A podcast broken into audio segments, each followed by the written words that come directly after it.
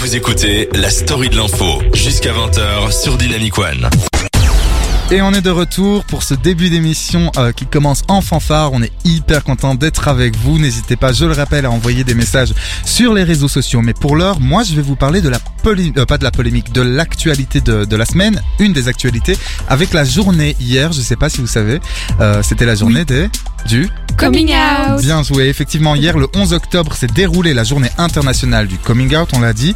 Alors, on le sait, révéler son homosexualité ou sa bisexualité à ses proches reste parfois une épreuve douloureuse, car certains ont encore du mal à assimiler une chose cruciale, c'est que peu importe notre orientation sexuelle, on est comme on est. I am what I am. I am my own special creation. Le coming out est donc pour les LGBTQIA+, une étape cruciale marquant à vie leur parcours personnel, une étape qui n'est pas toujours facile à appréhender. Et on le sait, oui, certains ont moins de chances que d'autres car on ne choisit pas sa famille. Il arrive alors que beaucoup de personnes passent de longues années à se tordre l'esprit dans tous les sens afin de savoir comment l'annoncer à ses proches.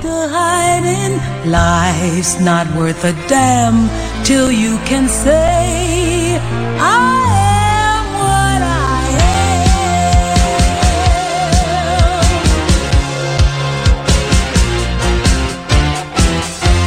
De nombreux témoignages ont donc fleuri sur les réseaux sociaux et dans la presse. Alors j'en ai lu un bon nombre et il faut admettre que certains font littéralement froid dans le dos. Il est triste de constater encore qu'encore en 2021, des adolescents ou jeunes adultes se retrouvent sans domicile, mis à la porte par leurs parents qui n'acceptent pas que X soit attiré par les autres X ou que Y le soit par les autres Y.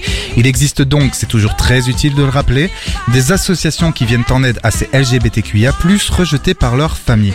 Associa associations pardon, qui œuvrent au quotidien et sans relâche pour leur apporter un soutien matériel et psychologique.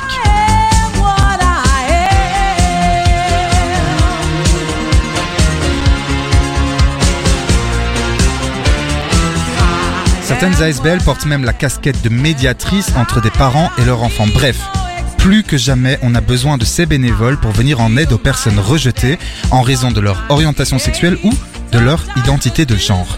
Sachez par ailleurs, si vous êtes vous-même dans une situation compliquée, qu'il existe euh, effectivement des lignes d'écoute anonymes, j'insiste anonymes, afin d'être soutenu, comme celle de SOS Homophobie par exemple, que vous pouvez joindre au 01 48 06 42 41.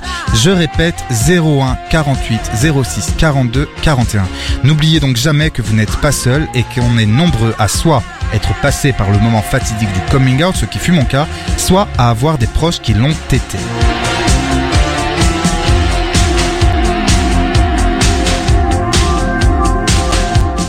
Et en parlant du coming out, j'aimerais préciser également qu'il n'y a aucune, mais aucune obligation à se outer, comme on dit, à révéler donc son orientation sexuelle à sa famille, à ses collègues, collègues pardon, ou à ses amis. Il faut arrêter, selon moi, par pitié, de culpabiliser les gens qui ne parviennent pas ou qui ne veulent simplement pas en parler à leurs proches. Il n'y a pas de honte à être, il n'y a pas de honte à être LGBTQIA+, comme il n'y a pas de honte à ne pas faire son coming out.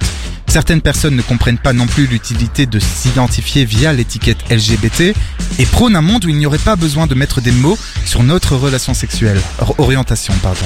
Perso, je suis en partie d'accord avec cette jolie vision du monde, mais malheureusement, euh, le monde n'est pas comme ça. Chacun est libre donc de s'identifier à des étiquettes s'il ressent le besoin d'appartenir à une communauté et de faire valoir ses droits en tant que minorité.